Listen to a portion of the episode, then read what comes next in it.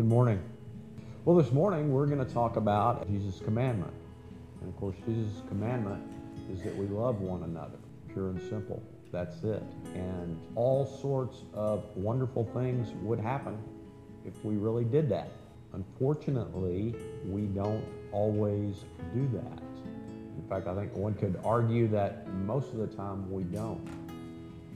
And involved in this idea of loving one another is the concept of friendship. You know? I was just thinking yesterday, because of an historic event that took place, I'm very blessed. I have four friends that have been friends of mine for 56 and a half years. And I still talk to all of them regularly.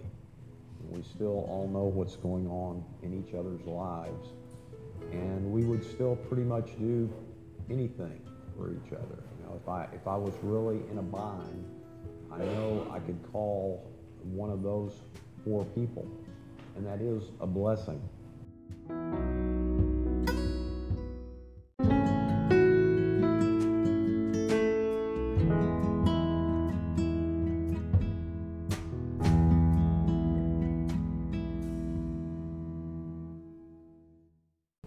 Our scripture reading comes from the 15th chapter of the Gospel according to John, verses 9. And the very last verse won't read quite like your Pew Bible, because your Pew Bible is really not a good translation. I'll read it a better way for it to be translated. I mean, I hope you all do realize that, you know, there are numerous versions of the Bible. And for those of you who are used to learning a foreign language, whatever that language may be, you know, any translation is an interpretation, unless you're just doing a single word. So there's always an interpretation. And there are better translations of the Bible than others, and I won't get off of there this morning. And the New Revised Standard Version is really a pretty good translation, most of the places. But verse 17 is kind of cruddy here. Anyway, consider the word of the Lord. As the Father has loved me, so I have loved you. Abide in my love. If you keep my commandments, you will abide in my love, just as I have kept my Father's commandments and abide in his love. I have said these things to you so that my joy may be in you, and that your joy may be complete. This is my commandment, that you love one another as I have loved you. No one has greater love than this, to lay down one's life for one's friends. You are my friends if you do what I command you. I do not call you servants any longer, because the servant does not know what the master is doing. But I have called you friends, because I have made known to you everything that I have heard from my Father. You did not choose me, but I chose you. And I appointed you to go and bear fruit, fruit that will last, so that the Father will give you whatever you ask him in my name. I am giving you this command, that you love one another. The word of the Lord for the people of the Lord. Please be in prayer with me and for me. Gracious and loving God, God who blesses us with all things, God who shows us the way of life, may the words of my mouth and the meditations of all our hearts be acceptable in your sight, our strength and our salvation. Amen. Well, it sounds like a pretty easy thing to do, right? That Jesus is saying here, all we have to do is love other people the way he loves us. Or all we have to do is love our neighbor as we love ourselves, right? But we don't usually do that, do we? In fact, I rarely do it. I can't speak for anybody else. But I rarely love my neighbor as I love myself. If I truly love my neighbor as I love myself, then I would treat my neighbor the same way I treat myself, right? I mean, it's pretty straightforward. There's no confusion there. But the fact of the matter is that most of the time, in my particular life, I'd say at least 90% of the time, I treat myself better than I treat anybody else. You know, like I say, I can't speak for everybody else, but I can speak for myself. And usually my first thought is, how does this affect me, right? Not how does this affect somebody else, but how does it affect me? And Jesus is real clear there. He doesn't mince his words at all. As the Father has loved me, so I have loved you. Abide in my love. If you keep my commandments, you will abide in my love, just as I have kept the Father's commandments and abide in his love. You see, Jesus is telling us that the relationship that he has between himself and God the Father and the love that he demonstrates is because of that relationship with God the Father, and that we can have the same sort of relationship with everybody if we maintain that relationship with him. It's really not complicated, but why don't we do it? And also I think about this, for those of us who are parents, and some of us are, we don't tell our children to do things because we think it's going to make their life hard, right? We tell our children to do things that we think will lead to life and good things and make life good for them. But many times those things involve, and nearly always, they involve an action on the part of our child, right? And that's the other thing we have to clear the water about. Love is not some frothy emotion, right? Love is an action verb. True love is always manifested in actions that people take. And all the love in chapter 15 here is agape, the Greek word agape. There aren't any other words that John uses in chapter 15. You know, that sort of self-sacrificial love that cares about the other person, which of course is what love is anyway. If I truly love somebody, then I will what is best for them, right? It's not just like sometimes we do when we talk to our relatives on the phone, right? Or somebody, and we end the call by saying, I love you, That may be true and all that, but true love is manifest by actions that back that up. Jesus says close to the end of this passage that he's called us. He's chosen us. We haven't chosen him. And he's chosen us for a few very specific things that he lists here. The first specific thing that he calls us to and that he's chosen us for is joy. Wow.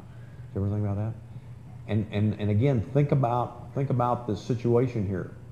Jesus is having his last supper with his disciples. This is the last time they really get together before he's going to be crucified. Before he's going to be crucified. And he's talking about being full of joy. Wow. Wow. I mean, if we could really get a hold of that. And then he says, if you'll keep my command, if you'll love one another, then your joy will be complete. So, and it makes sense, doesn't it? I mean, how could we not be happy if we walk in the way of Jesus? I mean, it's weird. But then we can tie that in with the thought that when you're in pain, when you're suffering, when you're upset about something, who does it usually concern? Moi, right? It usually concerns me, And the quickest way out of that, and that's what Jesus is telling us here. It's pretty straightforward. The quickest way out of that is to do something for somebody else. Wow. To do something for somebody else. How simple it is. How very, very simple it truly, truly is. Second thing Jesus calls us to in this passage is love, which he calls us to throughout the passage. But if we go in the order, he's calling us to love. And again, all of those things that are associated with it. And then he says, if you keep my commandments, you're no longer my servants, or actually the word here is slave. You're no longer my slaves, but you're my friends. You're my friends. Yeah. Now there are some, I think, very interesting passages in the Bible that tell us about friendship, and they also tell us about this idea of abiding in and being with. And I want to touch on a couple of them real briefly, and then I want to spend a little bit more time on one of them. The first one I want to touch on is in Genesis chapter 44. And this is the place where Joseph has revealed his identity to his brothers, and he's told them that Benjamin needs to stay there in Egypt. And they freak out because ever since Joseph has, as far as Israel, Jacob is concerned, is dead. And then, of course, Benjamin's the only other son of Rachel, so he's very attached to him. And in fact, the way it's put here in verse 30, it says, "Now therefore, when I come to your servant my father," This is one of Joseph's brothers talking about going back to see Jacob. "And the boy," that would be Benjamin, "is not with us, then as his life is bound up in the boy's life, when he sees that the boy is not with us, he will die." Wow, that's pretty intense, isn't it? But we know this is actually possible, and we've seen cases of this. So, some of you may have had the experience of a sad experience. Have any of you ever had a pet? This is a pet that you left because you went on a trip or something sometime and it didn't eat. Has anybody ever experienced that? Other than me, I actually had a conure one time, a little parrot, and it died the day before I got home. I was gone on vacation for 2 weeks, and from the time I left till the time I got home, it didn't eat. It didn't eat because it was attached to me, and that's what it's talking about here. Or we all know of cases where people have been married for many, many, many years, and one of them dies, and within a few weeks or a few months, the other one dies, right? This is the kind of relationship Jesus is talking about. This is the kind of relationship he had with God the Father, and this is the kind of relationship that he expects all of us to have with him, and then from that, with each other. And this ties into, of course, friendship. And I want us to look at the great, great example of friendship that we see in the Bible, probably the greatest example of friendship other than Jesus and his disciples and all that, was between David and Jonathan. Y'all remember David and Jonathan. They were good friends. Of course, Jonathan was Saul's son. So he really should have been David's arch enemy, right? Because Saul was tried on numerous occasions to kill David. Now, David made a lot of mistakes, like, again, I can't speak for everybody, but I can speak for myself. I've made a lot of mistakes in my life, and I think most of us do from time to time. But David did a lot of things well. And one of the things he did well was he was loyal to those he loved and his friends, and he watched out for them. regardless of the fact that he was a rotten husband, he wasn't a very good father, and he had a couple other flaws, right? But welcome to the human race, right? But he was loyal. Listen to what it says here in 1 Samuel chapter 18. It says, "Then Jonathan made a covenant with David because he loved him as his own soul." Wow. He loved him as his own soul. And David felt the same way about Jonathan. And of course, Jonathan and Saul got killed, and David became the king. Now, I want to quickly hit upon a story in 2 Samuel chapter 9. And I'd like for all, I invite all of you, when you go home this afternoon or sometime this week, to read this whole passage. I'm just gonna hit bits and pieces of it this morning. But this has to do with Jonathan's son, Mephibosheth, and how David treated Mephibosheth. Now remember, and we even, there's all this hoopla going on now, right, about the royal family and all that in England and, all that stuff. So when in a situation where there's a king and a king has an heir, that person is usually the next king, right? And that person is the rival of whoever else is vying for power in that situation. So I want you to think about that in those terms. David asked, "Is there still anyone left of the house of Saul to whom I may show kindness for Jonathan's sake?" Wow. And there's the other thing. You see, Jonathan's dead, but David's loyalty to him, David's love for him, is still alive. You see, simple death, and I call it simple death because that's what it is for us. Simple death is completely powerless when it comes to true love, when it comes to the kind of love that Jesus is talking about here. And that was demonstrated in Jesus' resurrection.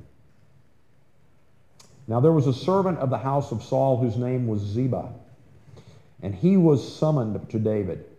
The king said to him, "Are you Ziba?" And he said, "At your service." Notice, David doesn't even know these people. Ziba is the guy that's the servant of Mephibosheth. Because of the political situation and the wars and all that, David doesn't even know Mephibosheth. The king said, "Is there anyone remaining in the house of Saul to whom I may show the kindness of God?" And again, this is crucial. David had it right. He was showing God's kindness, not his kindness. Jesus chose us. God calls us to do things in his behalf. And David knew that. Everything that David was able to do was because God allowed it. So it was because of God's kindness. Ziba said to the king, "There remains a son of Jonathan. He is crippled in his feet." I'm going to skip down a few verses. "Mephibosheth, son of Jonathan, son of Saul, came to David and fell on his face and did obeisance." David said, "Mephibosheth." He answered, "I am your servant." David said to him, "Do not be afraid." He says, "I'm not going to kill you because you're the old king's grandson, and I'm worried about you trying to rise up and take power. For I will show you kindness for the sake of your father Jonathan. I will restore to you the land of your grandfather Saul, and you yourself shall eat at my table always." Wow. And in the last verse of that chapter, "Mephibosheth lived in Jerusalem, for he always ate at the king's table."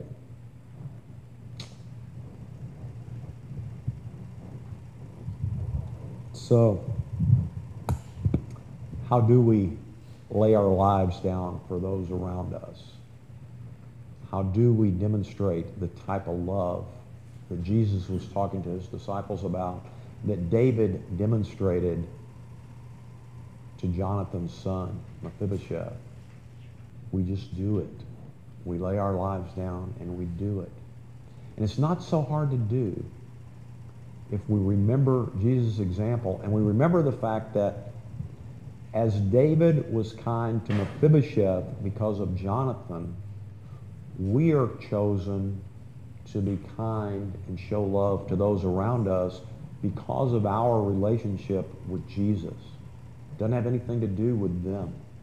It has to do with our relationship with Jesus. Just like David's kindness that he showed to Mephibosheth was because of his relationship with Jonathan, not because of his relationship with Mephibosheth. Now, Jesus said to remember him and remember what he did. And that's what we're doing as we come to the table this morning. We're remembering Jesus, remembering his love for us. But also, as you come to the table, I want you to remember the joy that's available to you if you abide in Jesus. I want you to remember the love that's available to you when you abide in Jesus. I want you to remember the friendship that's available to you. And I want you to remember that you always, always have a place at the table. And it's our place to make a place at the table for everyone else. Amen? Go now in peace, and as you do, walk in love. And do that with the grace of our Lord and Savior Jesus Christ, the love of God, and the fellowship of the Holy Spirit. Amen.